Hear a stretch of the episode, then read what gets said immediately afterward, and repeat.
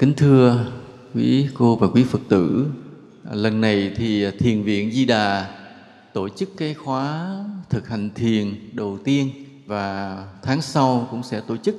Và đây là khóa thiền nên ta học nghiêm túc chứ không có giảng mà nghe tai này qua tai kia. Ta sẽ học và ghi chép và sẽ có tổ chức thi cử. Người nào mà thực hành tốt, mà kiểm tra lý thuyết tốt thì thầy sẽ cấp cho một cái giấy chứng nhận như là có thể thay thế quý thầy quý cô hướng dẫn thiền cho huynh đệ được. Có thể là mình chưa chứng đâu nhưng mình có tinh tấn và nắm vững đường lối thì có thể được giấy chứng nhận để hướng dẫn lại huynh đệ nha. Tháng sau 28, 29, 30 tháng 10 dương lịch tháng sau cũng nhằm ngày thứ sáu, thứ bảy, chủ nhật 28, 29, 30 dương lịch là nhằm ngày mùng 2, mùng 3, mùng 4 tháng 10 âm lịch tháng sau, tháng nào nữa thì thầy sẽ thông báo từng tháng. Như vậy cái bài nói chuyện hôm nay, cái bài học hôm nay là bài thực hành thiền lần thứ nhất. Là mọi người chăm chú mà ghi chép đàng hoàng, chứ ta không phải là chỉ nghe giảng tay này qua tay kia. Nam mô bổn sư thích ca mâu ni phật. Mười phương ba đời chư phật đều do thiền định mà chứng đạo. Thế nên thiền định là cái pháp tu cốt lõi của đạo phật chúng ta thờ đức phật trong tư thế thiền định kiết già. Và đó là bài học không lời đầu tiên khi ta đến chùa. Và cũng là bài học mãi mãi. Cho nên người đệ tử phật rồi cuối cùng cũng phải biết tu tập thiền định. Có thể là khi ta mới đến với đạo phật, ta tu pháp môn gì đó thì không biết. Có thể ta niệm phật, ta trì chú, ta tụng kinh, ta làm phước, ta bố thí gì đó thì không biết nhưng rồi cuối cùng để thật sự là một người đệ tử phật thì ta phải ngồi thiền như đức phật. Có thể bước đầu ta đến với đạo phật ta tu bằng những pháp môn khác nhưng để cuối cùng thật sự là một người đệ tử phật ta phải biết ngồi thiền. Đây là cái quan điểm chính yếu mà ai cũng phải nắm cho vững.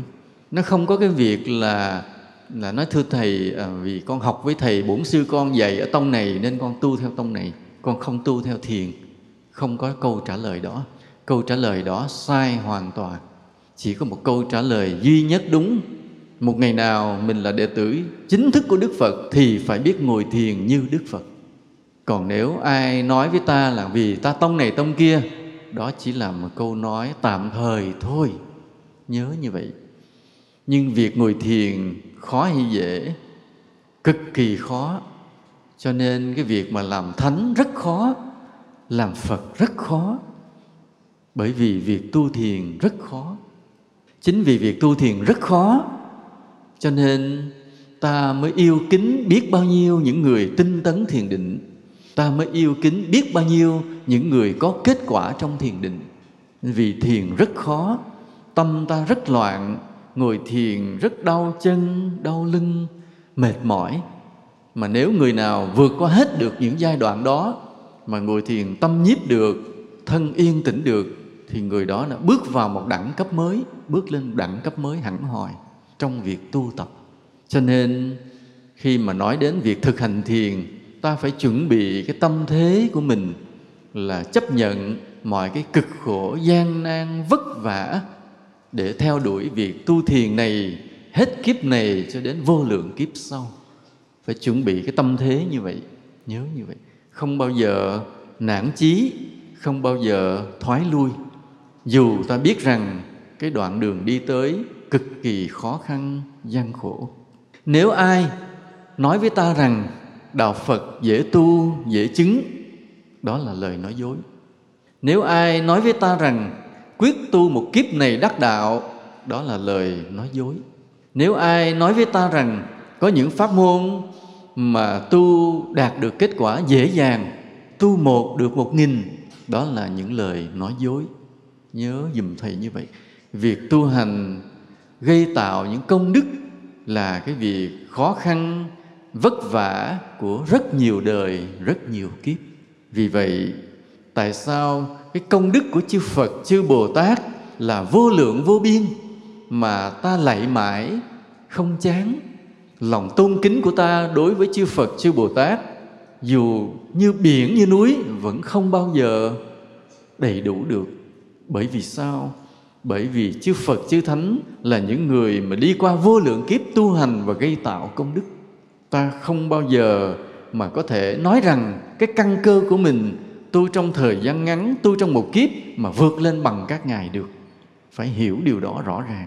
Không bao giờ được ảo tưởng không bao giờ được làm nhận là chỉ tu một đời này hay là tâm đã được thanh tịnh, sơ sơ mà nghĩ rằng mình bằng Phật, bằng tổ. Nên phải hết sức là khiêm tốn và hết sức biết được cái con đường rất dài, rất xa, nhưng không thể không đi. Vì nếu ta không đặt chân trên con đường giác ngộ này, thì mãi mãi ta trầm luân sinh tử, mãi mãi chìm trong khổ đau, trong tâm tối. Nên vì vậy, biết thiền là khó nhưng không thể không đi. Chỉ có hạng người không đi được trên con đường thiền, bởi vì không có duyên, không gặp được phật pháp, không gặp được thiền định, nên không thể đặt chân trên con đường thiền này. Một trường hợp thứ hai là người có thể có duyên, nhưng vì một quan điểm sai lạc mà không chịu đi. Đây là người tội rất nặng. Còn bất cứ ai là đệ tử phật chân chính cuối cùng đều phải tinh tấn tu tập thiền định. Đó, cái quan điểm ta là như vậy. Mục tiêu của thiền định là gì? Nếu nói là cái biểu hiện của thiền định là nhiếp tâm trong thanh tịnh tâm ta thanh tịnh dứt bặt mọi sự suy nghĩ đó là cái biểu hiện của thiền định. Nhưng mục tiêu của cái tâm thanh tịnh để làm gì? Là để ta chứng đạt được vô ngã. Nhớ thầy đây là cái mục tiêu nha. Ai hỏi ta tu để làm gì? Thì câu trả lời là gì? Diệt trừ bản ngã. Trong cái khóa hè vừa rồi vậy, tất cả các em, học sinh mà được về chùa để học hè, mỗi ngày đều phải hô to cái khẩu hiệu. Khi huynh trưởng hỏi, tu nghĩa là gì? Thì các em la vỡ cả trời là diệt trừ bản ngã. Đó là mục tiêu chân chính của đạo phật. Mà không phải của đạo phật, của tất cả những loài người có trí tuệ, có lương tri. Việc thiền cũng vậy là ta tu nhiếp tâm trong thanh tịnh, nhưng mục tiêu là đạt được vô ngã. Mà để đạt được vô ngã, ta phải có cái ý niệm về vô ngã. Cái ý niệm về vô ngã. Chính cái ý niệm về vô ngã này làm cho ta đắc đạo ở mai sau. Một người dù tu tập thiền định được kết quả tốt, tâm nhập được định mà không có ý niệm vô ngã thì vẫn không chứng đạo trong đạo phật có thể người này nhập được định, có thần thông, có phép lạ, nhưng không thể gọi là một vị thánh trong đạo phật nếu người này không có ý niệm về vô ngã. Cho nên cái ý niệm về vô ngã là không có ta, đó là mục tiêu để ta chứng đạt. Và đó cũng là cái ý niệm mà ta gieo rắc từ cái buổi đầu tu tập này.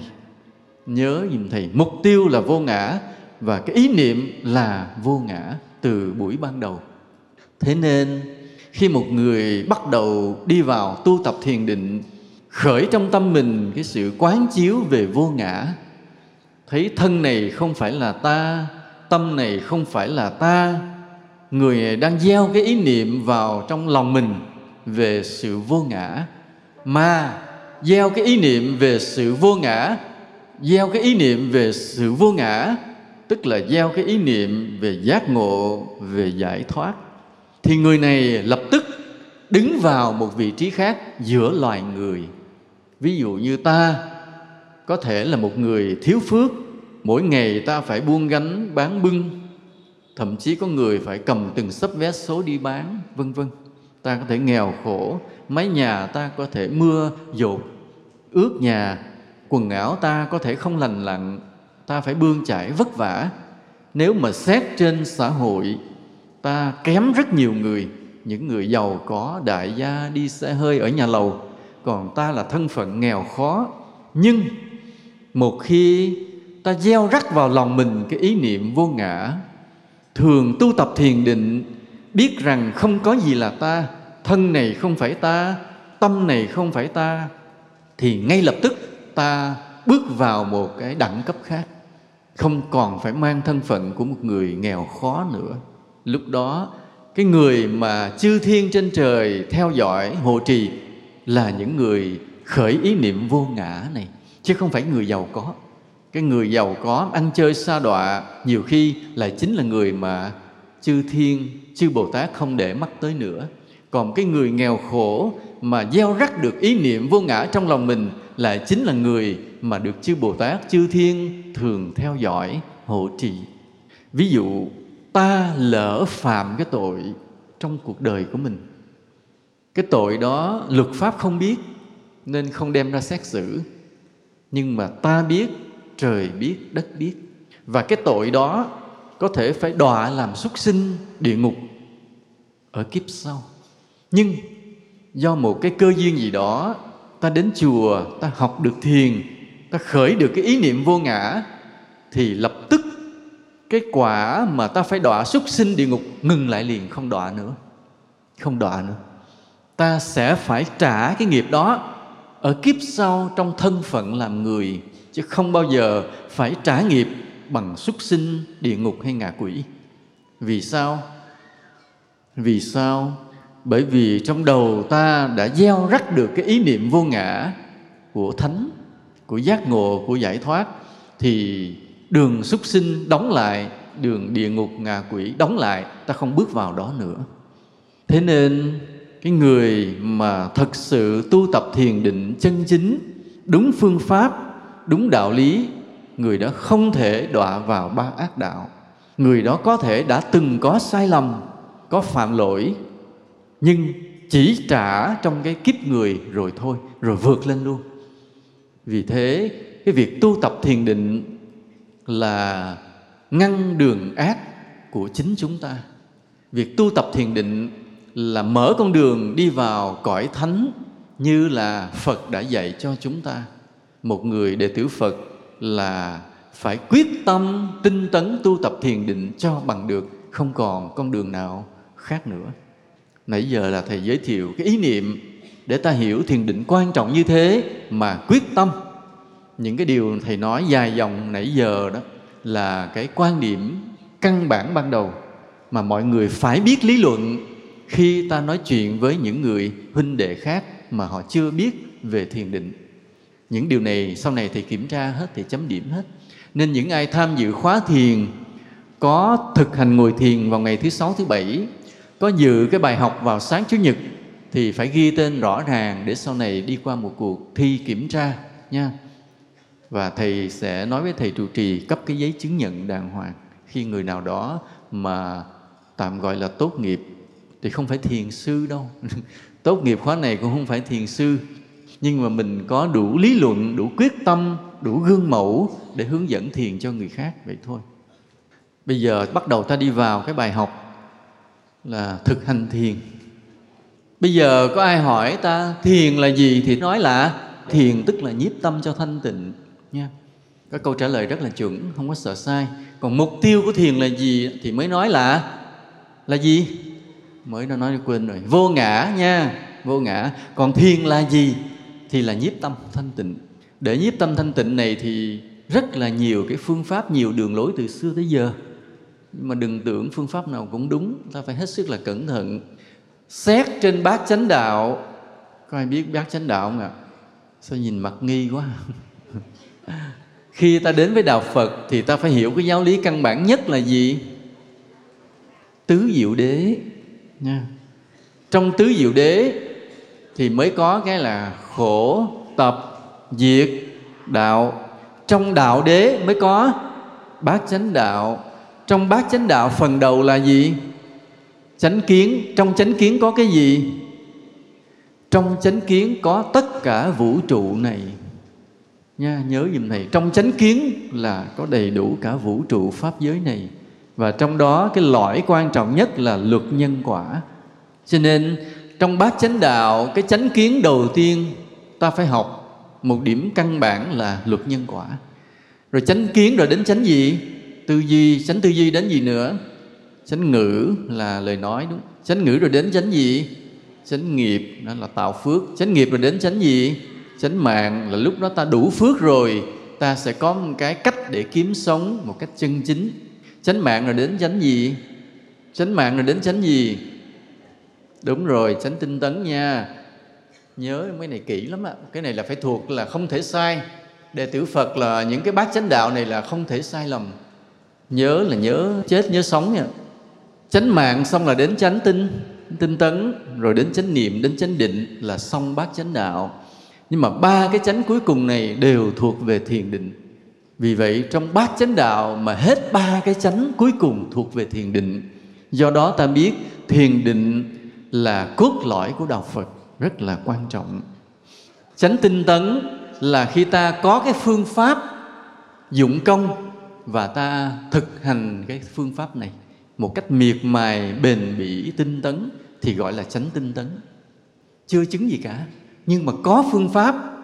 Và thực hành cái phương pháp đó một cách kiên trì, bền vững, tinh tấn, miên mật là chánh tinh tấn, chưa chứng gì hết.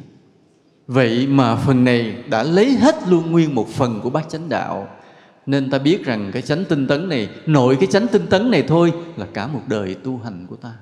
Chưa nói tới là chứng được chánh niệm hay chứng được chánh định thì càng xa vời. Chỉ cái chánh tinh tấn này thôi đã lấy hết một đời của ta. Nhớ lại, chánh tinh tấn là gì? Là kiên trì thực hành một phương pháp nhiếp tâm. Ghi rõ là dùm thầy chánh tinh tấn là gì? Là kiên trì thực hành một phương pháp nhiếp tâm. Có chứng không? Chưa? Không chứng gì cả. Chỉ cái phần chưa có chứng gì cả này đã lấy hết một đời của ta. Viết lại câu đó cho kỹ nha, câu này sẽ được hỏi tới, hỏi lui nhiều lần. Chánh tinh tấn là gì? Chánh tinh tấn là gì? Quên rồi. Kiên trì thực hành một phương pháp nhiếp tâm. Nha, một phương pháp nghĩa là sao? Có nhiều phương pháp, nhưng mà sự thực nó xoay quanh một cái lõi thôi, chứ không phải là nói là tám vạn, bốn ngàn pháp môn, rồi anh tu pháp này, tôi tu pháp kia đó là bậy dù rất nhiều pháp môn đều xoay quanh một cái lõi thì mới là đạo phật. Còn nếu mà anh tu ở phía nam tôi tu phía bắc thì người chánh đạo, người tà đạo khác nhau nó lẫn lộn liền ạ à.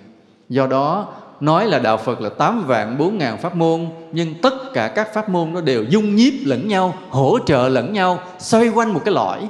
Cái lõi của vô ngã, nhớ như vậy. Thế nên, chánh tinh tấn là phương pháp phương pháp như thế nào? Lát nữa ta nói, nha.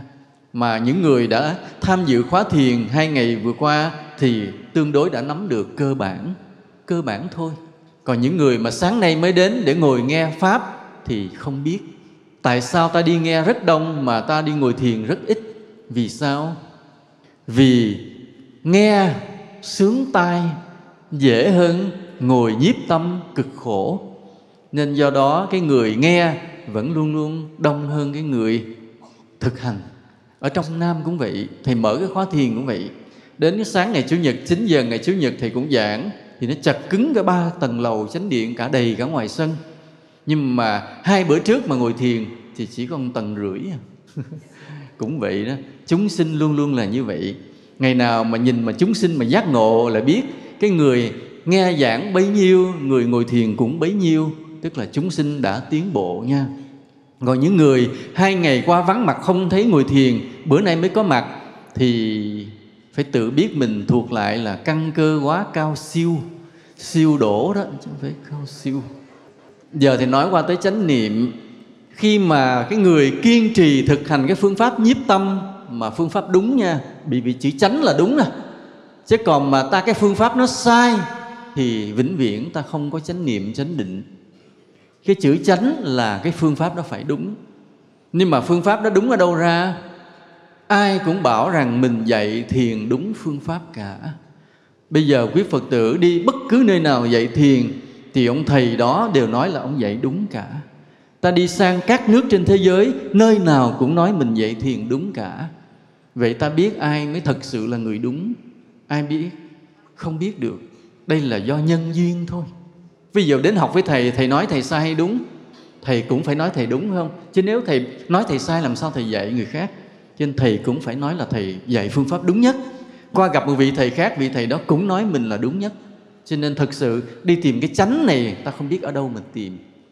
Nó chỉ do nhân duyên thôi. Nhưng mà vì sẽ có người hỏi nó thưa thầy, con lỡ con gieo cái nhân duyên với một vị thầy ông dạy sai rồi không lẽ là đời đời kiếp kiếp con đi sai luôn hay sao? Nhưng không chuyển nghiệp được. Bằng cách mỗi ngày ta lễ Phật tha thiết, ta xin với Phật, xin cho con gặp được một vị thầy dạy được cái phương pháp thiền định đúng với ý phật nhất. Ngày nào ta cũng cầu nguyện như vậy.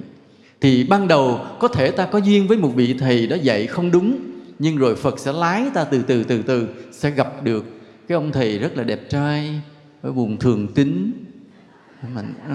Dạ, ông sẽ dạy ta cái phương pháp rất là rất là đúng. Ừ.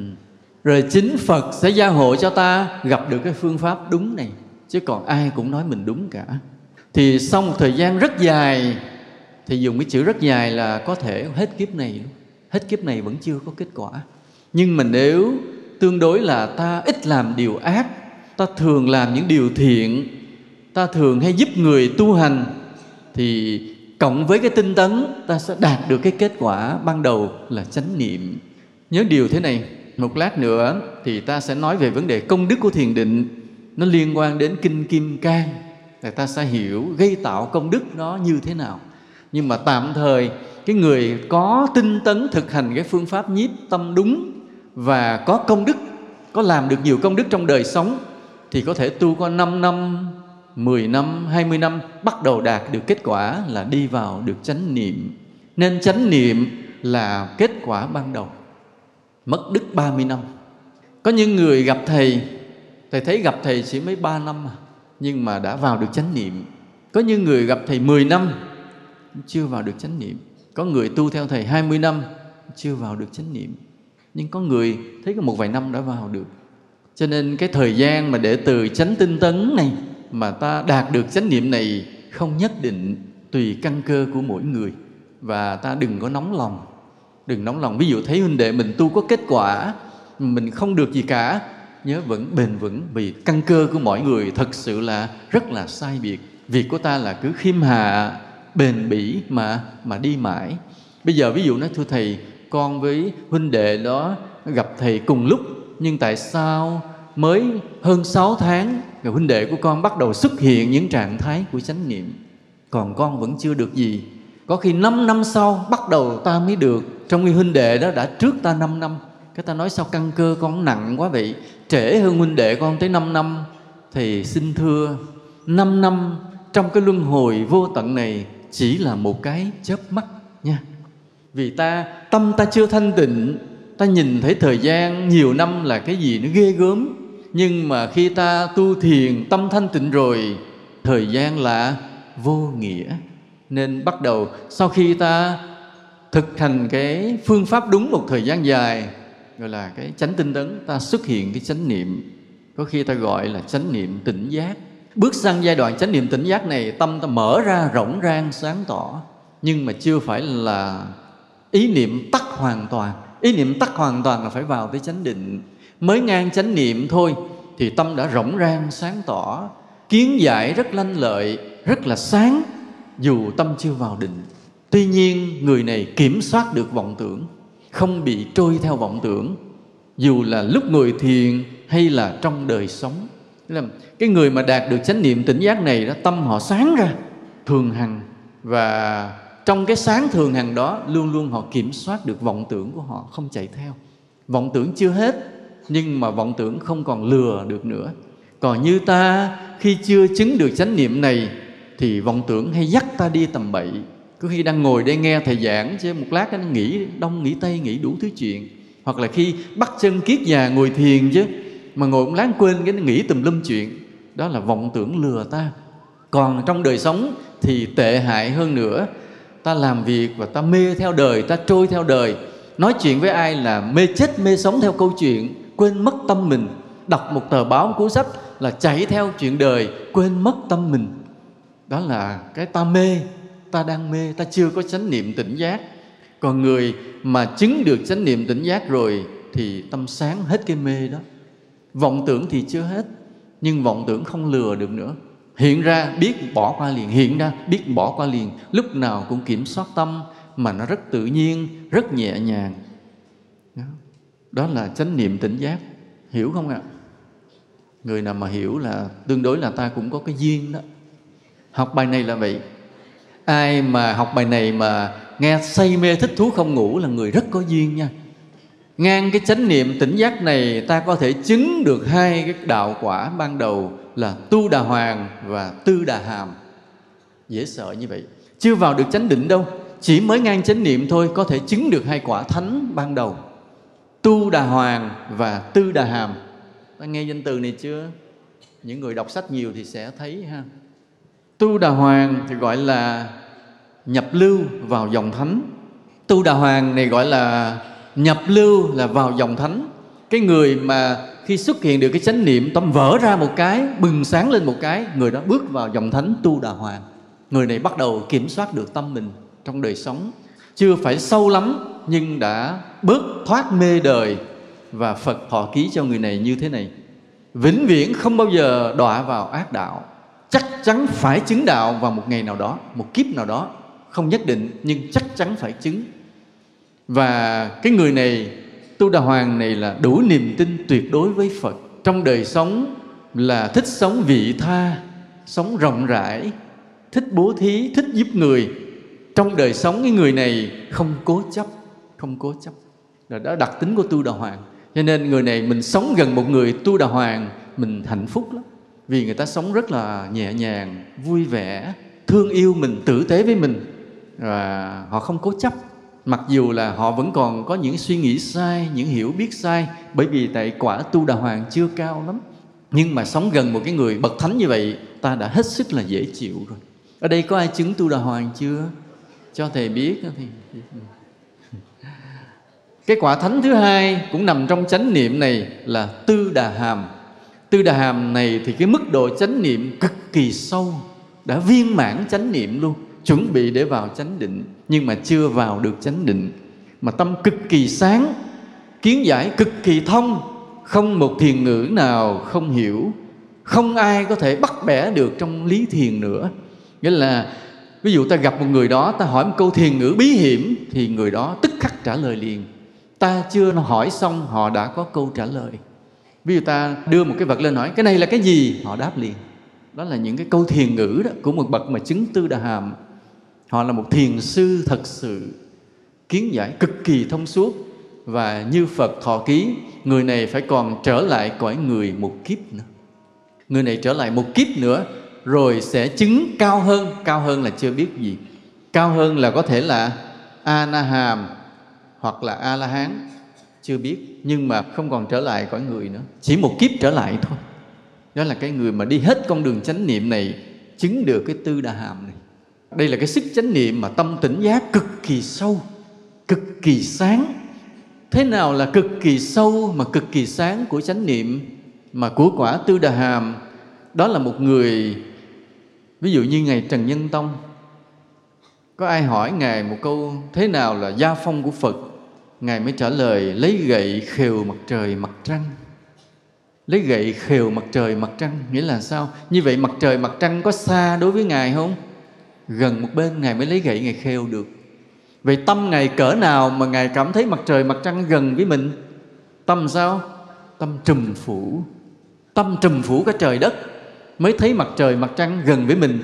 Ngài mới trả lời câu lấy gậy khều mặt trời mặt trăng thì cái trạng thái của người chứng đó chính là người đi cùng cực của chánh niệm và chứng được quả tư đà hàm. Nhớ. Mà cái người mà chứng quả tư đà hàm kiến giải tới cùng cực họ nhận ra được một sự bình đẳng giữa muôn loài với nhau. Một sự bình đẳng giữa muôn loài một cái cọng lá rơi hay là một viên ngọc ngà châu báu không có khác. Mình thì thấy cái tờ giấy rớt xuống đất coi kỹ coi tờ tiền bao nhiêu nên quyết định lượm hay không tờ 500 trở lên thì lượm tờ một, hai ngàn thôi, bỏ đi luôn. Đó, mình luôn luôn trong đầu mình có cái phân biệt cái người này giàu, người kia nghèo, người này đẹp, người nọ xấu. Cái vật này quý, vật kia không quý. Nhưng cái người mà họ chứng tới cái chánh niệm cực kỳ sâu, trọn vẹn của tư đà hàm, vạn pháp là bình đẳng. Nên là sống với mọi người cực kỳ hiền hòa. Mặc dù là có cái nghiêm khắc của cái đạo phong, nhưng mà lòng bình đẳng, trang rãi khắp cả muôn loài. Nên cái đạo tâm đó, cái đạo phong của một bậc thánh như vậy thật sự vô cùng vĩ đại. Mà nếu ta gần được những vị này, ta chỉ biết cúi đầu đảnh lễ, chứ không nói được lời nào nó nghẹn ngào vậy. Ở đây có ai chứng được tư đà hàm chưa? Trong cái chánh niệm này, ta sẽ lần lượt phá được năm thiền cái. Phá được năm thiền cái. Thiền cái thứ nhất là tham. Thiền cái thứ hai là sân triền cái thứ ba là hôn trầm. Triền cái thứ tư là nghi. Triền cái thứ năm là trạo cử. Năm cái triền cái là như thế nào? Mấy cái này là nói dài dòng lắm nha. Mọi người phải ghi cho rõ học học chuyên nghiệp. Thầy xin thưa cái môn này là môn chuyên nghiệp trên đại học, cao hơn đại học. Vì có cái thực hành, có chiều sâu của tâm linh. Cái người qua đại học rồi vẫn chưa biết những kiến giải này chính xác, chuẩn xác như vậy nên khi ta học cái môn thực hành thiền mà thầy đang nói cái chi ly này là trình độ trên đại học. Do đó khi ta học cái môn này, ta rất dễ ngủ. Truyền cái thứ nhất là gì? Tham. Truyền cái thứ hai, sân. Truyền cái thứ ba, hôn trầm. Truyền cái thứ tư, nghi. Truyền cái thứ năm, trạo cử. Rồi thầy giải thích. Phải hiểu chắc những cái điều này nha. Trong cái thực hành thiền, ta phải hiểu chắc những điều này nên vì vậy thầy đã nói là cái trình độ của cái bài học hôm nay là cao hơn đại học. Nhớ như vậy. Nhưng mà đừng có tự cao, nghe không? Bài học thì rất cao, nhưng mà yêu cầu ta đừng có tự cao. Tự cao là đọa nha. Triền cái tham, phá được là nghĩa là gì? Khi mà người chứng được chánh niệm, phá được cái triền cái tham, thì đừng có chuyện gì của thế gian mà làm cho ta ham muốn nữa ví dụ bây giờ có một người đem đến một đống tiền nói thôi bây giờ tôi cho bạn à, 10 tỷ bạn làm giúp tôi một điều mà điều đó điều sai điều đó là điều phi đạo đức phi pháp luật. Mà đem 10 tỷ mà lúc ở trong nhà ta thì còn gạo ăn đủ 3 ngày. Vì cái 10 tỷ lớn không? Lớn vô cùng nhưng mà ta không cần. Tôi nói bây giờ anh có đem cho tôi 100 tỷ tôi cũng không làm. Mà giờ anh có lấy súng anh bắn vào đầu tôi tôi cũng không làm vì đó chuyện đó sai lầm. Không còn gì để ta ham nữa trơn không có tham. Nhớ không còn tham vật chất nữa. Đó là cái dấu hiệu của người mà phá được cái triền cái tham. Ở đây ai hết tham? Nên nhớ là hễ là mình còn tham là mình vẫn còn có thể phạm lỗi lầm nữa nha. Người ta vẫn còn mua chuộc mình được bằng tiền. Thứ hai là sân. Sân là gì? Là nóng nảy. Sân là nóng nảy à, nóng giận cáu gắt. Đại khái là như vậy thì cái người mà chứng được, cái chánh niệm phá được triền cái này, hết sân. Họ có thể nghiêm khắc để dạy dỗ nhưng không sân. Lòng nó không có cái bừng bừng bên trong lên. Còn ta mà sân thì sao? Lòng mình bừng bừng bừng lên, phải không? Nhưng ở đây không có. Nghiêm khắc dạy nhưng không sân. Lòng rất là thanh thản. Thứ ba là hôn trầm. Hôn trầm là sao? Không buồn ngủ nữa. Ví dụ bình thường thì cứ ngủ bình thường. Nhưng khi có việc gì cần phải thức thì an trú trong chánh niệm này là thức luôn suốt đêm, không sao hết. Đó. còn khi cần ngủ thì bắt đầu nằm xuống ngủ. Còn khi cần phải thức thì thức được. Nên do đó ngồi thiền không bị hôn trầm. Thứ tư là nghi. Nghi tức là chưa đủ tự tin cái con đường của mình đi là đúng hay không. Còn cái người mà chứng được chánh niệm, phá được cái nghi rồi, bỗng nhiên trong tâm rất có tự tin là con đường mình đi đã đúng rồi, không thể con đường nào khác hơn được nữa không ai có thể làm mình lung lay không ai nói bậy nói bạ được nữa. Nên có một thiền sư sau khi đắc đạo với ông thầy mình rồi mới đến gặp một vị thiền sư khác bậc thầy đó bậc thầy sư bác sư chú. Cái ông kia ông mới ông mới thử mới hỏi là à, Phật giám à, đã dạy ngươi cái à, một cái đạo lý cao tối hậu chưa? Cái ông này cũng nói à, thôi hòa thượng hòa thượng ăn cơm đi. Ông này không trả lời ông kia cái ông ông sư bác ông lại hỏi tiếp nếu mà Phật Phật giám chưa dạy ngươi thì ngươi ở lại đây ta sẽ dạy ngươi một cái đạo lý tối hậu cực kỳ cao. Cái ông ông sư cháu mới trả lời thế này hòa thượng ngậm miệng chó lại. Cái câu nghe rất hỗn nhưng mà khẳng định mình không còn nghi nữa. Là thầy đừng đem cái cao cái thấp ra lừa con nữa. Tại vì ông hết nghi. Cái uh, lúc ông sư chú ông mới gằn giọng ông gằn giọng, ông làm giống như sân vậy. Không phải đạo lý này. Cái lúc ông sư cháu mẹ trả lời, thôi, nếu sư chú còn nghi thì bỏ chùa mà đi tham vấn thêm đi. Tức là lúc đó ông sư chú ông mới cười xòa là ông biết cái thằng sư cháu này nó thiệt, thứ thiệt rồi. Nó tu đến mức độ nó phá được cái triền cái nghi rồi. Không ai làm gì được nữa. Không đem thiền ngữ thử qua thử lại được nữa. Lòng kiên cường như núi vì phá được cái triền cái nghi. Nhớ mày, đó là cái thứ tư còn cái trạo cử thứ năm ờ, còn cái truyền cái thứ năm là trạo cử, trào cử nghĩa là thân, bị dao động, nhẹ nhẹ nhẹ nhẹ. Ví dụ ta ngồi thiền, ta ráng giữ thân mình bất động, nhưng sự thật thân mình không có bất động. Ta ráng kềm cho nó vẫn sao? Nó vẫn lỏng lỏng, yếu yếu và nó nhúc nhích. Còn cái người mà phá được cái triền cái trào cử thì họ ngồi như một khối đá. Biết rõ toàn thân và một sức mạnh kỳ lạ nó tỏa ra nó giữ cái thân người đó như một khối đá luôn. Đó là phá được cái cái triền cái thứ năm là trạo cử. Người nào đi qua hết cái chánh niệm, phá được năm triền cái, kiến giải tột cùng, thì đó là một vị chứng được tột cùng của chánh niệm mà cũng có thể đã chứng được nhị quả tư đà hàm. Đây là cái mức độ thứ hai của thiền định là chánh niệm. Ghi cho rõ thì nha, những điều này là những điều không có trong giáo trình của đại học đâu. Nó phải trên đại học và những người thực hành sâu trong thiền định mới hiểu điều này. Cho nên quý phật tử, hôm nay rất là có duyên để nghe những điều này. Điều, những điều này rất cao, nhưng mình không được tự cao. Vì biết mình còn rất là thấp, rất là kém, rất là dở. Mà đang học một cái giáo trình rất là cao, nên phải hết sức là khiêm tốn, chứ đừng đi về gặp ai cũng nổ. Nha. Đừng có đem ra khoe khoang mà nghe những điều đã học được này mà nói giống như mình thầy người ta nói giống như mình chứng rồi mình sẽ bị tổn phước rất là nhiều. Đến đây cái con đường đi là vậy kỹ thuật là vậy phương pháp là vậy tiến trình là vậy ta biết rất kỹ để ta đi không lầm. Nhưng ta vẫn biết mình chưa đi được bao bao nhiêu. Hết sức là khiêm tốn kính đáo mà tu tập. Nhớ, đó là phần chánh niệm. Chánh tinh tấn là phương pháp đúng tu tập theo phương pháp đúng một cách kiên trì. Qua bao nhiêu thời gian sâu xa, ta chứng được chánh niệm. Trong cái chánh niệm này, ta phải phá được năm triền cái và ta có thể chứng được hai quả thánh ban đầu, sơ quả tu đà hoàng và nhị quả tư đà hàm rồi, không biết kiếp nào ta bắt đầu mới chứng vào trong cái chánh định này. Kiếp này thì cũng chưa hy vọng đâu. Nhưng mà nếu ta tinh tấn từ từ, thì một vài kiếp ta có thể chứng được chánh định chứ còn ngay trong kiếp này mà nói là để chứng được chánh định. Trong cái chánh định này thì có bốn cái mức thiền. Sơ thiền sơ thiền, nhị thiền, tam thiền và tứ thiền. Còn chỉ trong pháp hội này mới có mấy người ngũ thiền. Cái chánh định nó có bốn cái mức thiền, sơ thiền, nhị thiền, tam thiền, tứ thiền. Ta nghe chữ sơ thiền mình tưởng sơ sơ, phải không? Xin thưa, đó là ngang cái mức của bậc thánh thứ ba, bậc a na hàm bậc thánh a na hàm sẽ đi trong cái ba mức thiền, sơ thiền, nhị thiền và tam thiền. Đó là bậc thánh a na hàm bậc thánh a na hàm là gì? Phật gọi đây là người bất lai, không trở lại cõi người này nữa. Nếu chúng ta đang ở cõi này mà ta chứng được cái a na hàm thì chết bỏ thân này, ta không trở lại cõi người, vĩnh viễn không trở lại. Ta lên luôn cõi trời, sắc giới, sắc cứu kính. Tu trên đó cho đến khi chứng a la hán và giải thoát trên đó luôn.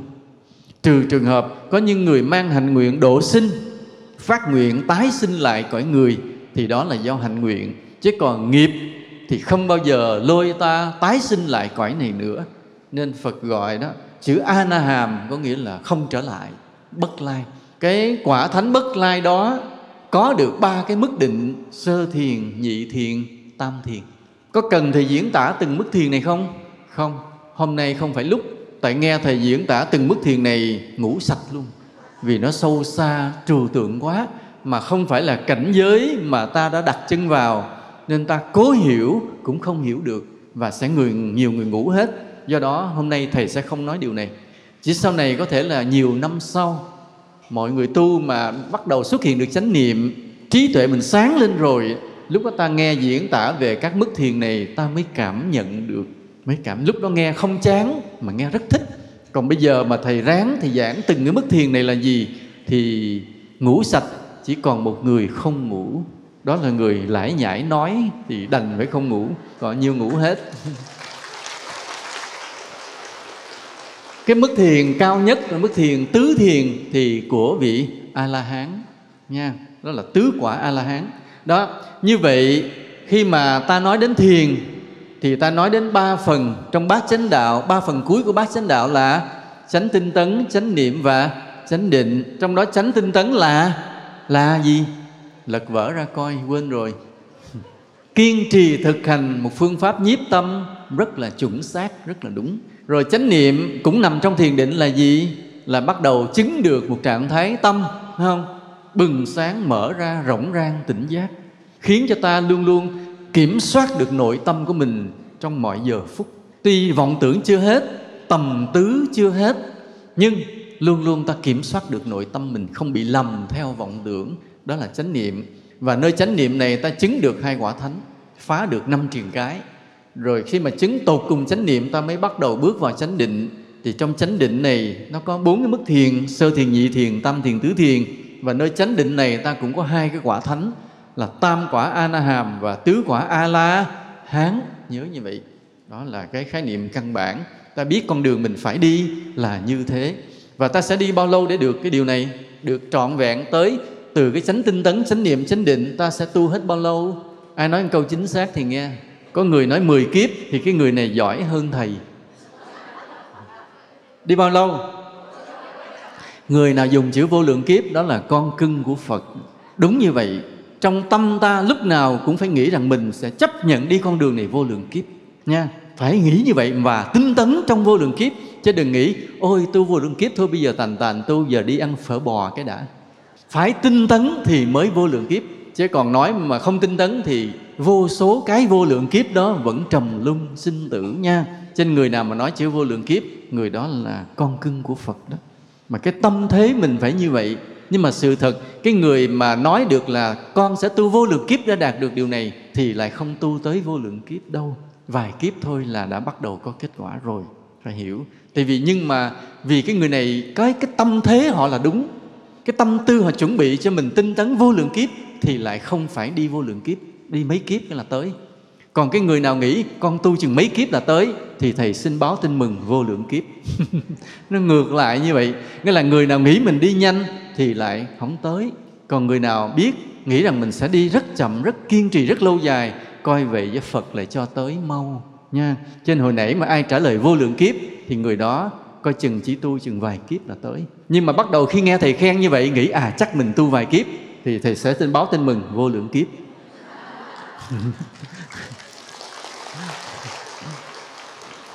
để có thể chứng được trong thiền định thì ta cần hai điều. Điều thứ nhất là phương pháp đúng, điều thứ hai là công đức sâu dày. Cái phương pháp đúng thì một lát ta sẽ nói. Bây giờ ta nói về cái công đức sâu dày trước. Cái công đức sâu dày đó như thế nào? Đây là điều mà phật nói trong kinh kim cang. Trong đầu kinh kim cang, ngài tu bồ đề mới bạch phật thế này. Bạch thế tôn, làm thế nào để hàng phục được tâm, để an trú được tâm? Thì phật mới trả lời một cái câu cực kỳ khó hiểu, mà sự thật lại là dễ hiểu vô cùng, không có gì khó. Nghe thì mình thấy mình sợ, nhưng sự thật là phật nói nghĩa đen. Phật trả lời thế này này tu bồ đề, muốn hàng phục được tâm, an trú được tâm, thì phải độ tất cả chúng sinh vào niết bàn. Cái câu này làm hoang mang đến mấy nghìn năm vì người ta đặt vấn đề, mình chưa an trú tâm, mình chưa hàng phục tâm thì làm sao mình độ chúng sinh vào niết bàn, phải không? Đúng không ạ? À? chính vì cái thắc mắc đó mà cái câu trả lời của phật cứ là một cái điều bí hiểm, như là một cái công án bí hiểm. Nhưng sự thật không có. Phật nói nghĩa đen, phật nói đúng như vậy thôi. Như là thế này, để có thể an trú tâm, hàng phục tâm, tức là có kết quả trong thiền định, ta phải có cái công đức rất sâu dày. Mà công đức đó là làm điều gì? Công đức trên đời thì nhiều thứ để làm lắm, nhưng mà công đức chính để đạt được thiền định chính là độ cho chúng sinh tu. Dùng cái chữ vào niết bàn, cái sự thật có nghĩa là độ cho chúng sinh tu hành. Hướng về giác ngộ, hướng về giải thoát. Và độ bao nhiêu người thì đủ. Bao nhiêu người? Vô số. Không tính kể, không có giới hạn. Nên trong kinh nói là độ cho chúng sinh loãng sanh, thai sanh, thấp sanh, hóa sanh, tất cả đều vào được vô dư niết bàn. Thì người này mới có thể an trú được tâm hàng phục được tâm. Cái câu này nghe bí hiểm quá. Chưa an trú tâm, đi độ ai? Nhưng sự thật là phật nói nghĩa đen đó. ta muốn giúp được tâm, ta phải giúp người tu hành. Không còn cách nào khác thôi. Mà giúp người trên đời thì có nhiều cái giúp. Nhưng mà giúp người tu thì mới trở lại tâm mình được yên. Chứ còn giúp người những chuyện khác thì ta chỉ được hưởng cái phước hữu lậu, quyền quý, giàu sang. Còn giúp người tu thì ta mới nhiếp được tâm. Ghi rõ điều này, nhớ nhắc lên nhớ muốn đắc được thiền định thì phải có hai yếu tố. Một là phương pháp đúng và công đức sâu dày. Về công đức sâu dày thì ta hiểu như thế này. Trên đời có nhiều loại công đức là do giúp đỡ chúng sinh mà có. Tức là ta giúp được chúng sinh thì ta có công đức. Nhưng mà có những loại giúp đỡ chúng sinh, ta được hưởng cái phước hữu lậu, quyền quý, giàu sang rồi thôi. Nhưng mà khi ta giúp cho chúng sinh mà giúp chúng sinh đạo lý tu hành giác ngộ thì cái phước đó trở lại vào tâm ta, giúp cho ta nhiếp được tâm trong thiền định, mà trong kinh kim cang gọi là hàng phục tâm, an trú tâm. Nên cái mà giúp người tu mới đó là công đức thù thắng vượt lên trên mọi công đức khác. Mà giúp người khác tu là làm cái gì? Giúp người khác tu là làm cái gì? Làm sao ta giúp được vô số người tu? Phải giúp được vô số người tu, tâm ta mới nhiếp được. Vậy ta làm gì để giúp cho mọi người tu? Thứ nhất là làm việc gì? Thuyết pháp giống như quý thầy. Rồi gì nữa? Phụ cất chùa cho mọi người về tu, phải không? Rồi gì nữa? Ví dụ ta chưa giảng được thì ta truyền bá cái đạo lý của người khác giảng cho mọi người khác nghe. Thì gì nữa? Hoặc là ta có duyên nói chuyện thì ta trực tiếp nói với mọi người về đạo lý để cho ta độ trực tiếp từng người, đưa từng người về chùa tu hành. Rồi gì nữa? Phụ tiếp tổ chức những khóa tu tập như thế này, phải không? Rồi gì nữa? Rủ nhiều người cùng về tu những điều đó chút chút đều gọi là giúp cho chúng sinh tu hành và đều đem cái phước trở lại vào tâm ta để cho ta tu hành được tiến bộ.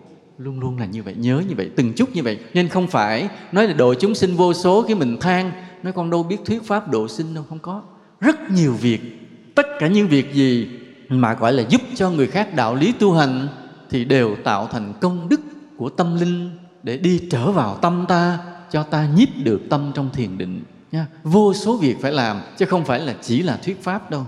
Ví dụ như bây giờ thầy thuyết pháp như vậy, bao nhiêu người nghe ở đây? Con số người ngồi nghe là đây là khoảng bao nhiêu?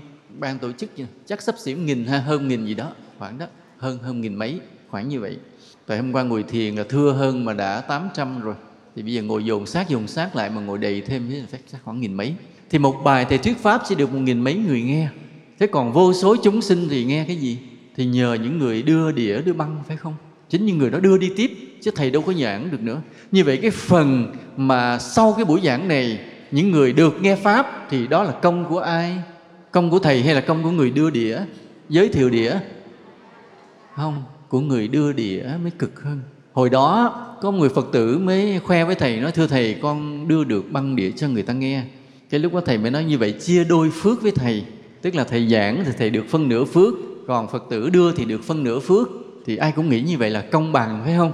Nhưng mà đêm đó thì ngồi thiền thì mới quán chiếu về câu đó thì mới thấy không phải. Cái người mà đưa đĩa băng được chín phần phước mà thầy giảng thầy chỉ được một phần thôi. Lúc mà ngồi đây đó thì thầy được mấy phần phước, khi thầy giảng trực tiếp như vậy thì thầy được mấy phần? Đó tưởng thầy được 10 phần, sự thật cũng không phải.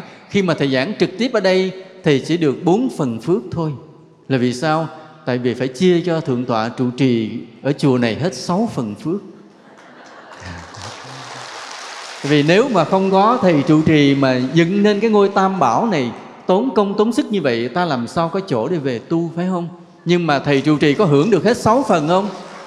Không. Thầy cũng phải chia hết mấy phần cho ai? Cho những phật tử mà phụ góp công, góp lao, công quả trong chùa này. Cho nên nên chia ra cuối cùng sao? Thôi cũng vừa đủ tu, chứ chưa phải nhiều. Nên vì vậy một lần ta tổ chức khóa thiền này chưa đâu tới đâu hết, ta cứ phải làm suốt cuộc đời, hết kiếp này đến kiếp khác để giúp cho mọi người cùng tìm về đạo lý tu hành. Ai cũng vậy nha. Cho nên, thầy giảng thấy ngon lành vậy chứ sự thật là thầy bị cấu xé, bị chia phước hết. Người nấu cho thầy miếng cơm lấy thầy mớ phước, người lái xe chở thầy đi lấy thầy mớ phước. Người này người kia ngắt thầy, mỗi người ngắt miếng, nhéo miếng hết trơn. Thầy cuối cùng thì không còn gì. Đó là lý do tại sao tới giờ này thầy vẫn ốm yếu xấu xí gầy gò như vậy. Đó là như vậy. Công đức ta trở lại cái gọi là công đức sâu dày là phải giúp chúng sinh mà giúp vô lượng chúng sinh. Không bao giờ nghĩ rằng đã đủ nha. Và như vậy ta có phải chia phần không? Nói à thầy độ mấy người chúng sinh đó thôi con độ mấy người này rồi dành nhau. Có không? Không. Giao xen lẫn nhau ví dụ như cũng cái người đó là thầy thuyết một bài pháp, cái họ nghe họ tỉnh ra chút, tức là thầy cũng có phước. Nhưng mà chưa, cái phật tử lại đến mình kèm cái người đó, dắt người đó cho họ tu tập dài ngày, dài tháng. Tại vì họ nghe thầy giảng một lần họ quên. Cái mình lại nhắc hoài, mình cứ tới lui thăm hỏi, dắt người đó đi nghe pháp, dắt người đó đi chùa, đưa người đó đĩa, rồi chỉ người đó ngồi thiền. Thì cái công mà mình kèm cũng cái con người đó là thầy cũng độ chứ đâu phải ai, nhưng mình cũng độ con người đó nhưng mà cái công của mình cực hơn công của thầy. Tại vì thầy nói qua một lần rồi, thầy hết chuyện, thầy đi vô nam mất. Mình ở đây, mình ở gần cái người huynh đệ đó, mình mới kèm họ cả đời. Cái công lao đó mới là cực khổ, mới vất vả. Đó là lý do tại sao mà phật tử lúc nào phước cũng lớn hơn thầy là vậy đó. Phước lớn hơn thầy. Và như vậy, trong cái việc mà phật nói là độ vô số chúng sinh, không có nghĩa là bây giờ cứ nhiều người tu rồi chia ra người mớ mà cùng độ, nha. Rồi cái người chúng sinh mà được độ đó, đến khi họ lớn lên, họ trưởng thành, họ lại cũng trở thành một vị bồ tát, đi độ những người khác và cũng độ vô số chúng sanh như vậy. Thì như vậy mới gọi là tạo thành cái công đức sâu dày để tu tập. Nhưng mà thông thường, có phải là hễ ta gặp ai trên đời, ta cứ kêu họ thôi đi chùa, đi tu đi là họ chịu nghe lời không? Không. Khi ta gặp ai mà ta nói với họ là hãy đến chùa tu đi mà họ nghe lời liền, thì căn cơ họ lớn hơn mình chỉ nghe một câu mà đi theo mình liền coi chừng căn cơ họ lớn hơn mình. Rất nhiều người nói than với thầy nói thưa thầy chồng con vợ con là con mộ đạo như thế mà chồng con vợ con không chịu tu. Nói gì nói cũng trơ trơ mặc dù cũng không chống con không cản nhưng mà không chịu tu. Đó, ta phải hiểu là khó tu đến như vậy. Trên người nào mà ta rủ họ đi liền là căn cơ đã lớn. Còn thường thường để có thể đưa một người vào trong đạo lý tu hành ta không phải chỉ nói một câu mà ta phải làm cái gì? Ta phải giúp đỡ họ rất nhiều, khiến cho họ mắc nợ ta, rồi họ mới nghe lời ta. Nhớ như vậy nha, chúng sinh chỉ nghe lời ai mà họ mắc nợ? Đó là nguyên tắc. Nên có người nói, thưa thầy, con mộ đạo, con tu hành mà cả nhà con con nói hoài không ai chịu tu. Thầy trả lời, như vậy con phải sống làm sao? Con phụng sự gia đình con làm sao cho cả gia đình con mắc nợ con đi? Lúc đó con nói, họ sẽ nghe lời. Bây giờ họ chưa mắc nợ con con nói họ trơ trơ nên vì vậy, nhớ như vậy, để độ chúng sinh là phải giúp đỡ chúng sinh trước đó rất nhiều thứ cho họ mắc nợ mình, rồi họ mới nghe lời mình mà chịu tu tập. Cho nên vì vậy, cái việc mà nói đơn giản là giúp cho chúng sinh tu tập, câu nói nghe đơn giản sự thật đó là cả một kỳ công, cả một tuyệt tác, cả một cái tác phẩm, một kiệt tác của ta tạo nên trong đời. Ví dụ như một người nghệ sĩ, họ đặt được một bài nhạc hay đó là một cái kiệt tác trong đời họ, niềm vui hạnh phúc của họ. Một người điêu khắc tạc được một bức tượng đẹp nổi tiếng, ai cũng trầm trồ. Đó là một kiệt tác, một niềm vui trong đời họ. Một nhà thơ làm được một bài thơ hay, ai cũng trầm trồ. Đó là lâu lâu có một kiệt tác để lại cho đời mà là niềm vui của họ. Thì ta cũng vậy. Cái tác phẩm của ta là gì? Ta đem được một người vào đạo để cho họ tu tập được an ổn, được tinh tấn. Đó chính là cái kiệt tác của ta kiệt tác đó đẹp không thua gì một bài thơ một bài nhạc một tác phẩm hội họa của những nghệ sĩ trên đời này. Ta không làm nghệ sĩ thì ta không tạo ra những kiệt tác của thơ của nhạc của họa nhưng ta sẽ tạo ra những kiệt tác của đạo lý là cái gì? Đem được người về với đạo. Được không ạ? À? vâng, nha. Nhưng để có thể tạo nên kiệt tác đó ta phải tốn công chứ không phải chỉ một vài lời nói ta tốn công như thế nào phải giúp đỡ họ rất nhiều. Giúp đỡ họ cái gì? Thứ nhất là ăn, thứ hai là mặc, thứ ba là ở, thứ tư là kiến thức, thứ năm là đạo đức, thứ sáu là nghề nghiệp, thứ bảy là việc làm, thứ tám bắt đầu mới nói tới tâm linh giác ngộ. Nhớ như vậy, nhớ dùm thầy là ta liệt kê ra bao nhiêu điều. Khi nhìn một con người đó, ta phải biết là ta giúp họ cái gì. Có người vô phải giúp cái ăn trước vì họ đang thiếu ăn. Có người họ ăn họ có rồi, nhưng quần áo họ còn tuần toàn quá, ta giúp họ mặc. Có người có ăn có mặc rồi, nhưng mà nhà ở thiếu thốn còn thuê tới thuê lui, ta giúp họ ở. Rồi có người thì chưa được đi học nhiều, ta giúp họ đi học. Có người chưa có đạo đức cách sống trong đời, ta dạy dỗ họ đạo đức cách sống. Rồi có người có kiến thức, có đạo đức rồi mà chưa có cái nghề, có tay nghề, ta tìm cách cho họ có một cái đào tạo, họ có tay nghề. Họ có tay nghề rồi, chưa có việc làm để tự nuôi sống bản thân, ta kiếm việc làm cho họ tức là giúp người mà từ cái bước đó cho tới bước việc làm là ta giúp đầy đủ hết và họ đã chịu ơn ta rồi. Thì ta mới giúp tới cái thứ tám là gì? Đạo lý tu hành. Bắt đầu kêu về thiền viện di đà, đảnh lễ thầy thích minh tuân trụ trì mà quy y làm đệ tử thì họ đi liền. Lúc đó không có lý do từ chối nữa. Và khi họ về đây, họ đến chùa để họ tu tập, dự những khóa thiền tu tập được như thế này, họ trở thành phật tử thuần thành, thì đó là một kiệt tác của đạo lý ta làm được trong cuộc đời của mình. Nhưng mà trong một đời, để tích lũy công đức là không phải chỉ đem được một người về với đạo, mà đem được mấy người. Đúng như vậy, con số không được giới hạn nha. Cứ làm mãi, cứ đồ mãi như vậy nha. Hễ ngày nào bầu trời còn nhiều mây bay, lòng ta vẫn thấy yêu thương người, vẫn cứ phải mà độ người đi mãi. Như vậy thì đó mới gọi là là công đức tuy nhiên, trong vô số những công đức đó có một cái công đức gốc. Đó là lòng tôn kính phật. Thiếu lòng tôn kính phật thì không ai có thể tu tiến được hết. Những điều phúc ta làm sẽ chạy lạc ra cái phúc hữu lậu thế gian để cho ta hưởng giàu sang quyền quý, chứ không đi vào tâm linh giác ngộ được. Chỉ khi nào ta có lòng tôn kính phật càng lúc càng cao càng dày cho đến tuyệt đối thì ta mới có thể chứng đạo được. Cho nên lòng tôn kính phật là là số một là đầu tiên. Ta vào, ta lạy phật mà lòng hời hợt, biết rằng mình chưa tu được. Còn mỗi khi ta vào lạy phật, ta lễ phật mà lòng ta tôn kính chắc ngất thiết tha thì biết rằng căn cơ mình đã đã tới lúc phải tu. Có nhiều người nói dạ con đi chùa cũng nhiều năm lễ Phật rồi mà sao lòng con tôn kính Phật không nhiều? Biết rằng căn cơ người đó còn còn rất thấp, chưa tu được nhiều. Cho nên để đánh giá một người đạo tâm đến bao nhiêu, ta cứ xem cái lòng tôn kính Phật của họ và đến khi nào thì bắt đầu là đủ. Và khi nào người đó chứng quả tu đà hoàng. Cái người mà chứng quả tu đà hoàng rồi thì lòng tôn kính với Phật là tuyệt đối. Hôm qua có người hỏi một câu, đưa cái giấy lên hỏi thầy nói là khi một người tu đã tâm thanh tịnh, an nhiên bằng Phật rồi, có cần phải lạy Phật nữa không? Thì nói đây là một câu ngu si nhất trên đời. Vì người ta càng thanh tịnh chừng nào thì người ta càng kính Phật chừng nấy. thậm chí cho tới khi thành Phật rồi thì lại càng kính chư Phật khác còn nhiều hơn nữa thì nó giống như một vị giáo sư. Khi mà đã thành một vị giáo sư rồi, tiến sĩ rồi, về lại trường xưa thăm ông thầy giáo của mình, quỳ xuống mà lạy thầy giáo của mình.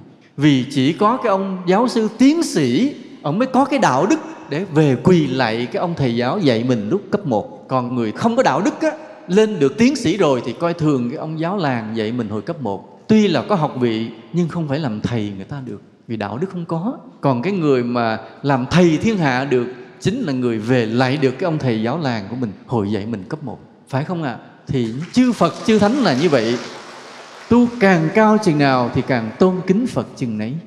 Nhớ như vậy. Chúng ta bây giờ cũng vậy. Bắt đầu cái sự tu tập của mình cũng là lòng tôn kính phật. Và để thể hiện cái công đức đó là gì? Mỗi ngày ta phải lễ kính phật.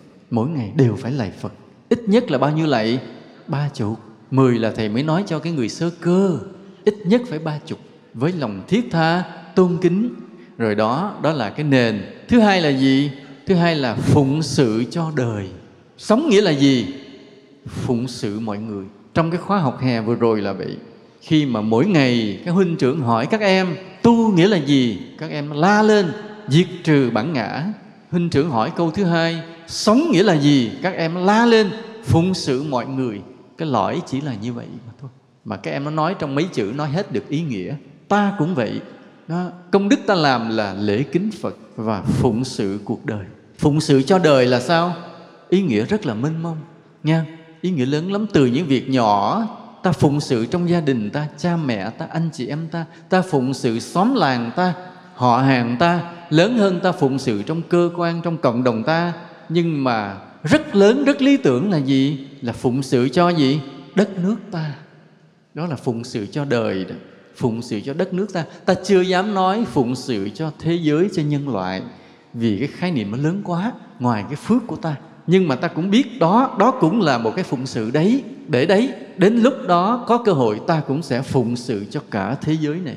Nhưng mà trước hết bây giờ thì ta phụng sự cho đất nước ta ta yêu đất nước ta. Và một trong những đạo đức của con người là phải có tình yêu yêu nước. Nên cái tình yêu nước nó là cái đạo đức trong cái hệ thống đạo đức của tâm hồn con người. Thiếu tình yêu nước, cái đạo đức trong lòng ta bị vỡ vạc khuyếm khuyết. Hôm trước như vậy, có một người phật tử đến nói chuyện với thầy, thì mới nói tại sao trong giáo lý của thầy luôn luôn thầy nhắc tới tình yêu nước, là thầy nói không phải là thầy nịnh nhà nước, cũng không phải là thầy phải nói về chính trị không, mà nó là logic. Trong cuộc sống này mà ta xây dựng bao nhiêu cái đạo đức mà không có cái tình yêu nước thì tâm hồn ta bị khiếm khuyết. Cái đạo đức nó không đầy đủ được. Cho nên luôn luôn nói đến đạo đức, hiếu cha, kính mẹ, thương người, nhẫn nhục, khiêm tốn, vì ta phải có tình yêu nước, nó mới trọn vẹn trong tâm hồn ta được. Đó là lý do mà thầy cứ phải nhắc về tình yêu nước, chứ không phải thầy nịnh nhà nước đâu, mà nó làm hệ thống hoàn chỉnh, logic trong tâm hồn của con người. Mà đó cũng là nằm trong cái khái niệm là tạo dựng được công đức sâu dày cho ta ta có ba việc phải làm để xây dựng được cái công đức sâu dày cho mình. Thứ nhất là lễ kính phật. Thứ hai là phụng sự cho đời. Và thứ ba là truyền bá giáo lý giác ngộ cho mọi người, như là phật dạy trong kinh kim cang.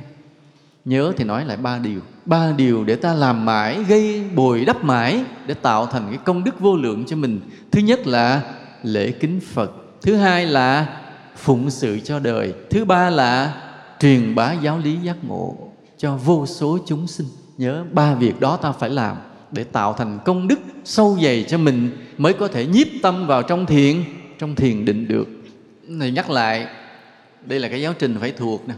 Muốn nhiếp tâm được trong thiền định thì ta có mấy yếu tố? Hai yếu tố. Một là phương pháp đúng và hai là công đức sâu dày, nha. Rồi bây giờ cái phương pháp đúng thì lát ta nói. Bây giờ thì nói qua cái công đức sâu dày. Công đức sâu dày là gồm ba điều. Một là lễ kính phật, hai là phụng sự cho đời, ba là truyền bá giáo lý giác ngộ. Trong cái phần ở giữa, phần thứ hai là phụng sự cho đời, có một cái yếu tố rất đặc biệt là gì? Đúng tình yêu nước nha, sự phụng sự đối với đất nước của mình. Đó đó là một cái khái niệm đạo đức mà không thể thiếu trong tâm hồn của một con người, trong đạo đức của một con người như vậy. Bây giờ thầy nói qua phần này. Thế giới bắt đầu quan tâm đến thiền sau khi trải qua mấy nghìn năm phát triển, đấu tranh, giành giật, chiến tranh, văn minh tiến bộ, thì thế giới chợt nhận ra có một yếu tố rất đặc biệt, đó là thiền định. Và ngày hôm nay, các quốc gia hoặc công khai hoặc bí mật đều nghiên cứu đó là thiền định. Vì những sử liệu, những cái dữ liệu, những chứng cứ để cho các nhà lãnh đạo quốc gia thấy rằng thiền đem lại những khả năng kỳ lạ của con người và những nhà lãnh đạo quốc gia nào cũng muốn tìm cách phát triển nhân lực của mình vượt lên. Có được nhiều nhân nhân tài, có những người có khả năng đặc biệt để mà phụ giúp công việc quốc gia. Cho nên quốc gia nào cũng âm thầm bí mật nghiên cứu về thiền. Nhưng mà mỗi quốc gia tùy theo cái duyên của họ mà họ gặp cái pháp thiền này hay cái pháp thiền kia. Ví dụ như ấn độ, họ đem thiền vào trong nhà tù, họ dạy. Và họ thấy rằng là cái mức độ mà chuyển hóa phạm nhân rất là tốt vì trong nhà tù, đó là cái ổ đào tạo tội phạm cao cấp. Một cái người bị phạm tội bên ngoài là họ mới tốt nghiệp trường tội phạm sơ cấp, trung cấp. Nhưng khi vào tù trở ra, họ tốt nghiệp trường tội phạm cao cấp. Nhà tù là như vậy. Vì sao? Vì vô đó gặp toàn những tay anh chị siêu đẳng, truyền nghề cho nó dạy cho. Nên khi ra khỏi tù rồi, cái đầu có sạn, nó ác hơn ngày xưa, hiểm độc hơn ngày xưa, ra tay tàn bạo hơn ngày xưa và khéo léo kín đáo hơn ngày xưa công an khó bắt hơn ngày xưa. Bị vào tù trở ra là tội phạm cao cấp. Cho nên người ấn độ họ đem thiền vô trong nhà tù họ dạy các tù nhân họ được học thiền họ thanh lọc tâm hồn họ. Thế là họ không hướng tâm về cái việc mà theo đuổi tội phạm để tồn tại. Vì cái người tội phạm họ có cái quan niệm là mạnh được yếu thua. Sống trên đời này thằng nào quý quyệt thằng đó sống. Thằng nào cướp được nhiều thằng đó làm anh chị cái quan niệm rất là sai lầm nhưng họ tin chết tin sống cái quan điểm đó và trở thành tội phạm. Còn ta ta vào chùa chứ ta không vào tù vì ta không tin cái quan điểm đó. Ta không tin cái quan điểm là mạnh được yếu thua. Ta không tin cái quan điểm là giành giật được nhiều là người đó tồn tại. Ta không tin. Mà ta tin rằng phải sống đúng pháp luật phải không? Ta tin là ta người phải làm việc tốt trên đời thì người đó mới tồn tại mới phát triển. Ta tin cái quan điểm đó nên ta đi vào chùa ta đi vào trường học, ta vào bệnh viện, ta vào công sở, ta lập công ty. Còn những kẻ tội phạm nó tin cái quan điểm mạnh được yếu thua, thằng nào khôn, thằng đó thắng. Thằng nào quý quyệt, giành giật được nhiều, thằng đó hơn. Nên đi vào tù. Thì thiền đi vào trong nhà tù giúp thanh lọc và thay đổi quan điểm đó. Cái người phạm nhân trong trại giam được học thiền, họ bỏ cái quan niệm hơn thua đó. họ trở lại dần dần dần dần để hòa nhập với cộng đồng với cái quan niệm khác là người nào sống đúng pháp luật, sống có đạo đức, người đó sẽ được hạnh phúc. Họ thay đổi được quan niệm đó là thay đổi cả con người và thay đổi thế giới. Có một số trường học cũng trên thế giới cũng đưa thiền vào dạy. Thì nhiều nước trên thế giới đã quan tâm đến thiền. Hôm kia có một ông thầy với ông thầy giáo đến hỏi thầy, có một ông thầy với ông thầy giáo, có lẽ đang ngồi đâu đây?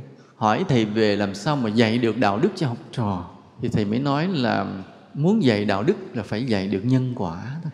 Tại vì nhân quả nó có cái tính ràng buộc.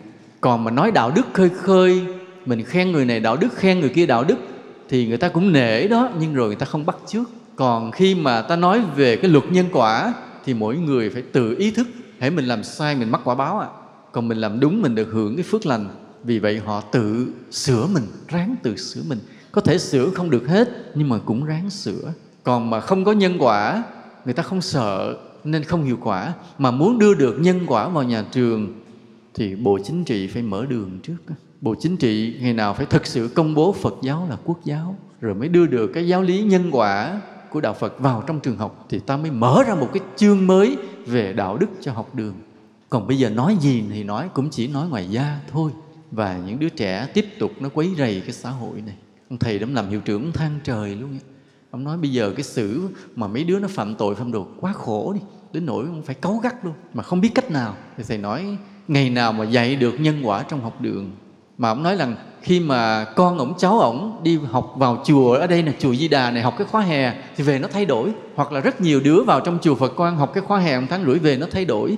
Nhưng mà tại sao trường học của ông dạy tụi nó không thay đổi? Mặc dù nó học rất là nhiều năm, nhiều tháng, mà trong khi đến chùa có một tháng tháng rưỡi về nó đổi mà tại sao lại ở trường học không đổi, học nhiều năm? Thì nói bởi vì thiếu cái nhân quả. Con người ta có nhân quả rồi người ta sẽ dễ thay đổi hơn, chuyển hóa về đạo đức hơn. Nên cái tâm linh là cái không thể thiếu cho thế giới loài người mai sau. Mà quốc gia nào mà nhanh chóng phổ cập giáo dục về nhân quả, về thiền định trước, quốc gia đó sẽ trở thành quốc gia tiên phong, tiên tiến đi đầu so của nhân loại này nếu việt nam ta mà không ngoan, ta phải nhanh chóng đưa cái nhân quả về thiền định vào trong học đường, thì việt nam sẽ vươn lên hàng đầu của thế giới. Thầy nói câu này không phải là thầy nói quảng cáo, mà đó là sự thật. Mà ngày nay cả thế giới quan tâm đến thiền và có nhiều nước đã rục rịch chính thức đi đầu, việt nam ta vẫn chưa, vẫn còn để cái việc đó cho các nhà tôn giáo. Người thì nói đúng, người nói sai, người nói, người không nói. Ví dụ thiền đâu phải thiền nào cũng đúng đâu, nhưng mà ta bỏ mặt không ai kiểm tra rồi có nơi dạy nơi không dạy cho nên cái thiền trong đất nước ta còn rất ít, rất thấp. Những người nước ngoài họ theo đạo Phật, họ nghiên cứu đạo Phật, họ đến một ngôi chùa, họ chỉ muốn hỏi về thiền, nhưng vào chùa hỏi với thầy cô không biết. Rồi họ nhiên, họ nói, đạo Phật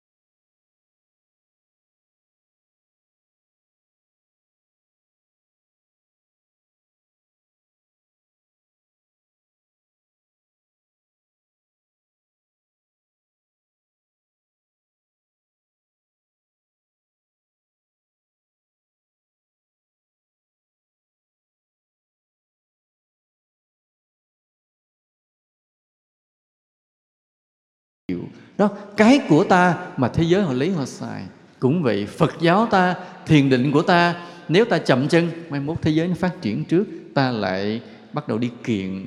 Kiện rồi lúc đó mình nói sao? Mình mới đưa ra tòa án quốc tế, mình nói không, cái môn thiền này năm đó tôi học ở thiền viện di đà, ở thường tính còn ông đăng ký sau, lúc đó cãi lộn, rồi đưa chứng cứ ra, lúc đó đem hết các phật tử này ra làm chứng, đem ra tòa quốc tế đứng làm chứng. này thế tại sao thế giới lại bắt đầu quan tâm về thiền? Vì thứ nhất là cái tính cao siêu của thiền. Sự thật là thiền nâng con người lên thành một con người mới. Người ta cứ tưởng là cứ sống vậy từ từ rồi con người sẽ đột biến gen, trở thành siêu nhân. Không có. Bao nhiêu nghìn năm qua, không có đột biến gen. Lâu lâu con ông giỏi rồi con ổng xẹp lại, không có gì đặc biệt. Ông Einstein, con ổng chẳng phải là Einstein. Rồi bác hồ thì ta không nghe có con thì tôi không biết. Nhưng mà có những vĩ nhân, nhưng mà đời con cháu họ không có đặc biệt. Cho nên không hề có cái chuyện loài người sẽ có đột biến gen để bước sang một loài người cao cấp hơn. Không có chuyện đó. Nếu ta trông đợi gen, không có. Chỉ có một con đường thôi là gì? Thiền định. Chỉ có thiền định mới đưa con người lên một một bước mới, thành một con người mới, cao cấp hơn con người hiện nay. Đó là cái tính cao siêu của thiền. Thứ hai là tính trí tuệ của thiền con người ta tâm thanh tịnh rồi, người ta thông minh cực kỳ. Nghe một biết mười. Thế là chỉ cần nghe ai nói thoáng qua tai một điều sơ sơ, ta hiểu sâu luôn vào trong bản chất của nó luôn. Quý phật tử có tin điều này không? Cố gắng như vậy.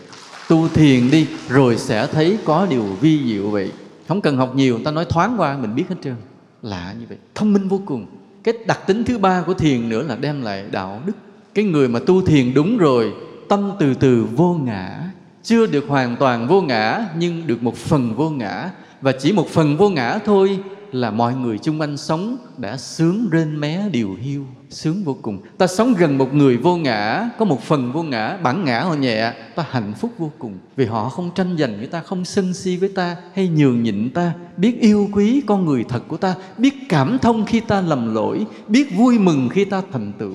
Sống gần con người như vậy còn gì tuyệt vời hơn, phải không ạ? à? Khi ta có lầm lỗi người khác, trách mắng ta, rầy la ta, nhưng có một người sẽ lặng lẽ cảm thông ta, rồi khuyên bảo ta. Ta hạnh phúc không? Hạnh phúc chứ. Còn khi ta thành công, thì có những người dè biểu ta, châm biếm ta, ganh tị ta, nhưng lại có một con người vui mừng vì cái sự thành công của ta. Ta hạnh phúc không? Hạnh phúc chứ. Cho nên cái thiền đem đến cho ta được đạo đức như vậy sự cao siêu của thiền, trí tuệ của thiền, đạo đức của thiền hấp dẫn con người vô cùng. Và thiền còn có một cái thứ tư nữa là cái lãng mạn nghệ sĩ. À điều này ít ai biết à nha. Tại sao là thiền là lãng mạn nghệ sĩ? Tại vì chỉ có người có thiền tâm thanh tịnh mới thấy được cái đẹp của cuộc đời. Còn một cái thi nhân, một nhạc sĩ thấy được cái đẹp cuộc đời, thấy không hết, thấy lệch lạc chỉ có ngài huyền quang mới là trải chiếu giường thiền ngắm cánh hồng. Ổng mới ngồi thiền mà ổng ngắm được cái hoa hồng, nó đẹp đến như thế nào. Còn mọi người nhìn hoa hồng đều nhìn sai bét hết. Ví dụ như khi giọt mưa rơi xuống thì ta thấy cái gì? Mọi người thấy thấy cái gì trong giọt mưa rơi? Có người nhìn giọt mưa rơi xuống thấy như nước mắt em. Em út ở đâu đây? Mà đó là thấy lệch lạc không à? Lệch phải không? Có người giọt mưa rơi xuống, nhớ cái giọt mưa buổi đầu ta cùng em đứng nép bên hiên nhà của hàng xóm ta lặng lẽ cầm tay em bị em tát một cái vô mặt. Vân vân như vậy. Thì đó thì tức là ta nhìn một giọt mưa mà nhớ tàu lao bậy bạ. Mới nói ngang mưa rơi mà đã hết giờ rồi. Thầy thầy chưa nói vào được cái phương pháp nữa. Thôi thầy nói chút xíu cho nó hết cái ý này nha. Bây giờ ta nhìn một hạt mưa rơi ta nhìn qua cái lăng kiến ta nhìn qua thành kiến ta nhìn qua cái ký ức của mình. Còn một bậc thiền sư nhìn hạt mưa rơi nó lấp lánh nó sóng sánh nó đẹp như thế không có ý gì hết. Và cả đất trời cực kỳ đẹp đẽ.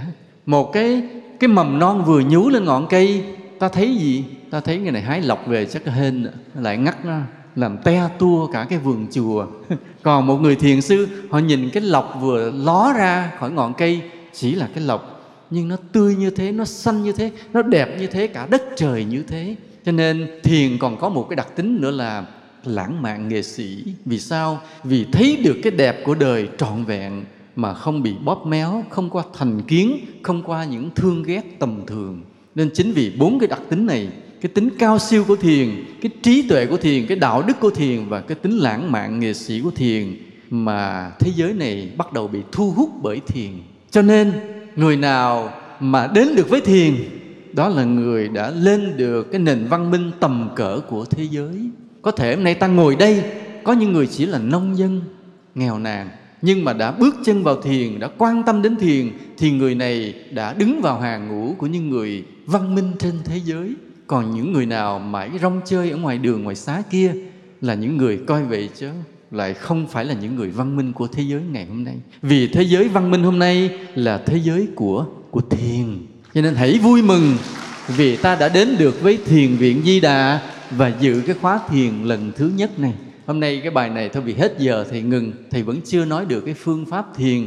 Chỉ có những người nào đã dự được cái khóa thiền ngày hôm qua, hôm kia thì biết được phương pháp. Còn người nào mà trốn hôm qua, hôm nay mới lò mò tới thì vẫn chưa biết được. Thì thôi, cố gắng tháng sau mà đến cho đầy đủ, từ thứ sáu, thứ bảy, chủ nhật nha.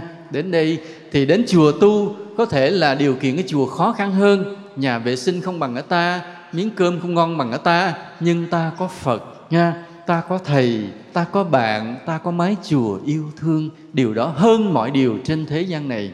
Trước khi dứt lời, thì thầy xin, thứ nhất là chúc quý phật tử được mọi điều an lành, tinh tấn trong chánh pháp. Và thầy xin trân trọng giới thiệu thượng tọa trụ trì, có đôi lời khuyến tấn trước khi khóa thiền kết thúc. Nam mô bổn sư thích ca mâu ni phật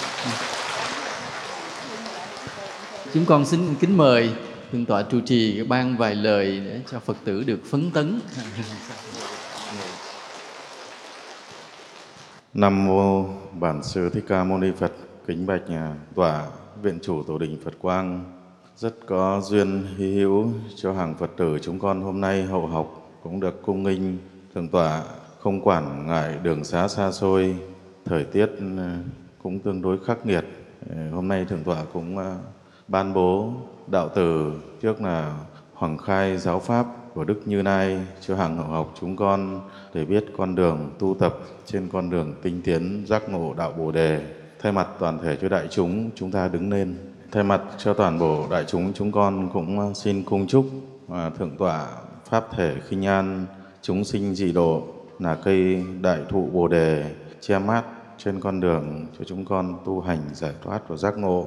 Cũng ngưỡng mong thượng tọa hàng tháng cũng bớt chút thời gian công việc Phật sự đa đoan để ra ngoài Bắc cũng đến à, Hiền viện Di Đà chúng con để bá thí cho các Phật tử chúng con được à, khóa tu như Thượng tọa đã ban truyền, cũng à, ngưỡng mong Thượng tọa hết sức hoan hỉ trong ban tổ chức, cũng chuẩn bị rất kỹ, xong cũng không tránh khỏi những cái sơ suất uy nghi đi đứng nằm ngồi và cơ sở vật chất còn thiếu thốn cũng mong Thượng tọa hoan hỷ cho A Di Đà Phật. Thì, à, cũng à, xin tất cả các quý vị trong đại chúng chúng ta cũng à, hôm nay tiết mùa thu gió heo may cũng rất mát cho chúng ta à, có nhân duyên về được nghe lời pháp nhũ của thượng tọa chúng ta cũng gắng sức tinh tấn tu hành để trên là thượng bảo Phật ân đức dưới để hoàng hóa chúng sinh và lắng nghe những cái lời của thượng tọa chỉ bảo làm sao trong cuộc sống của gia đình, thứ nhất là tu tại gia, thứ nhì tu chợ, thứ ba tu chùa, làm sao cho gia đình chúng ta hạnh phúc. Cũng nghe theo lời thượng tọa là hoàng hoàng, ngày ngày thường siêng năng, tinh tấn tu hành và giác ngộ cho nhiều người cùng đi tu theo để sửa thân tâm mình trên con đường tu hành giải thoát và giác ngộ chúng ta có trên thế gian này, dù có bao nhiêu tiền tài, vật chất đi chăng nữa, nhưng đến khi chúng ta quay ngược trở về với thời gian không cầm được cái gì đi, chỉ duy nhất chỉ có một cái ông phật của chúng ta là được trang nghiêm, được trưởng thành, được lớn mạnh và công đức của chúng ta sẽ mang đó về mãi mãi với cuộc đời của chúng ta. Cũng à, chúc tất cả các quý vị phật tử trong à, đại chúng luôn luôn tinh tấn, siêng năng tu hành, mau chóng thành phật đạo a di đà phật.